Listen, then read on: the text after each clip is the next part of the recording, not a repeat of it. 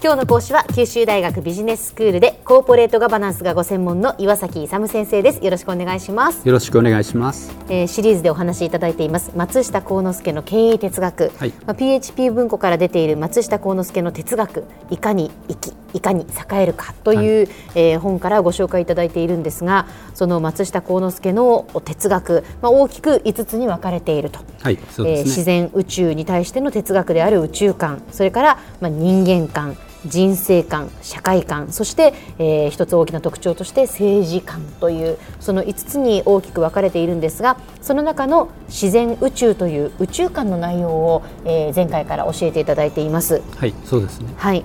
それでですね前回もちょっとお話したんですけどもなぜ宇宙から始めるかっていうことなんですけど、えーはい、多くの人はですね直接人間とはとかあの人生とは社会とはって考え始めるんですよ、うんうん、そうするとですね結構ブレるんですよなぜブレるかっていうとですね、まあ、宇宙とか大自然とか、まあ、そういうところの自然法則に従わなければ人生とかは成功しないしハッピーにもなれないよということに気づかないでですねえただ人間とはこう生きるべきだとか考えちゃうんです、ね、あくまでも人間も宇宙の中の一つであるっていうことですよね。あの要するにこれこれは逆な言い方をすると、うん、宇宙とか大自然っていうのは人間なしで生きていけるんですよ。勝手に。そうですね。ところが人間は大自然とか宇宙なしに生きていけない。例えば太陽光線当たらないと、はい、もうダメなんですよ。その通りです。宇宙あの空気とかもそうですし。だから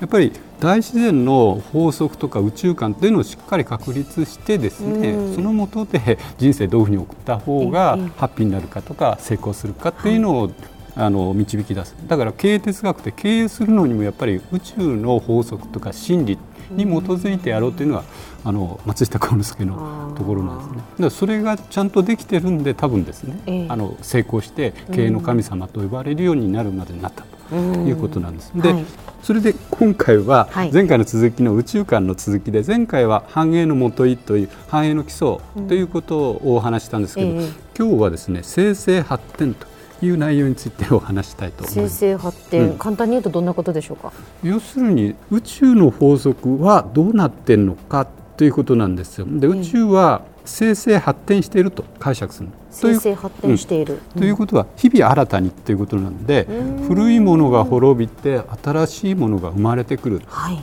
これが自然の理法であって、うん、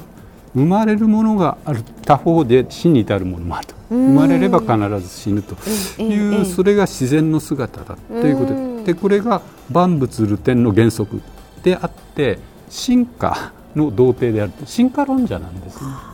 したがってこのお互いに日々新たでなければ、うん、ということは絶えざる創意工夫によってですね、これを生かしていくことがあの限りない繁栄とか平和とか幸福が生まれる、うん、PHP になるとい。うふうに言ってるわけですね。それでその具体的な中身なんですけど、まずですね生成発展の内容なんですけど、はい、日々変化しているということなんで、うん、我々生活するときに毎日同じような生活してません？毎日同じような生活してますよ。うん、そこがもう毎日なんかいろんなことに追われて、はい。いやそこ今日も一日終わったなみたいな感じです、うん、先生。えー、そこでですね、えー、そこのところで少しだけちあの気をつけて意識的にですね、同じことを繰り返さない。っていうのを、はい、少しずつ一歩一歩ですね何か新しいのを日々チャレンジしていくっていうの稲森さんの時よく出てきましたよね。そうでした、はい、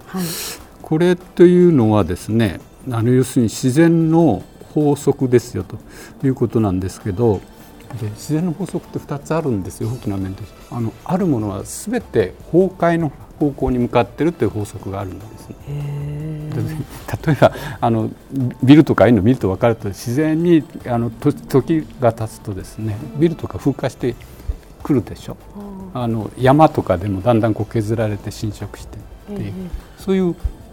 大自然の法則あるんですよ。よくほら禅問答で言いますけど形あるものは必ず壊れるじゃないですか。そうそうそうそうそう。そうそう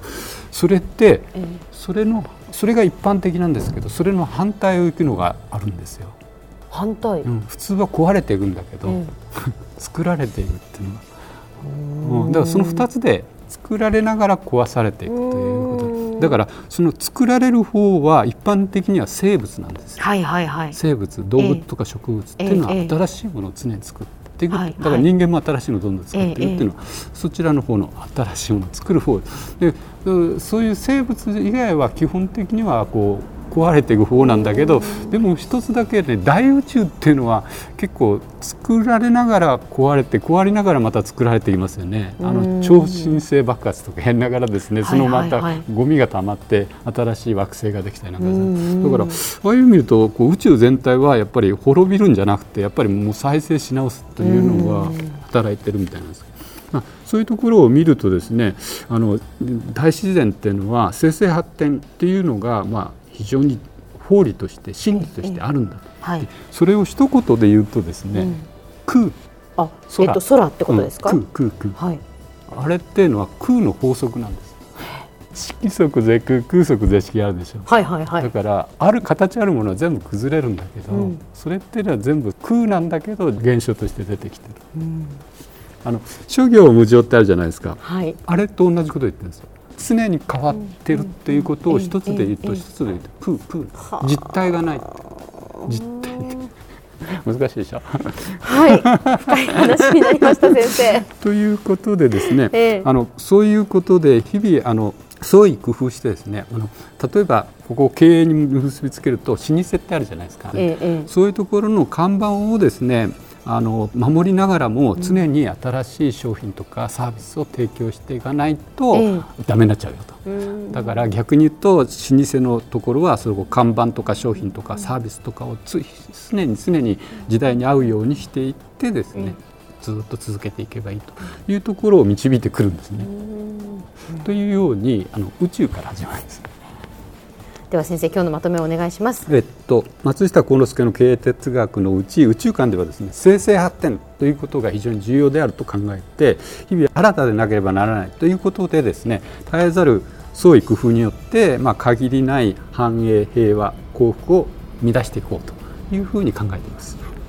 今日の講師は九州大学ビジネススクールでコーポレートガバナンスがご専門の岩崎勇先生でしたどうもありがとうございましたありがとうございました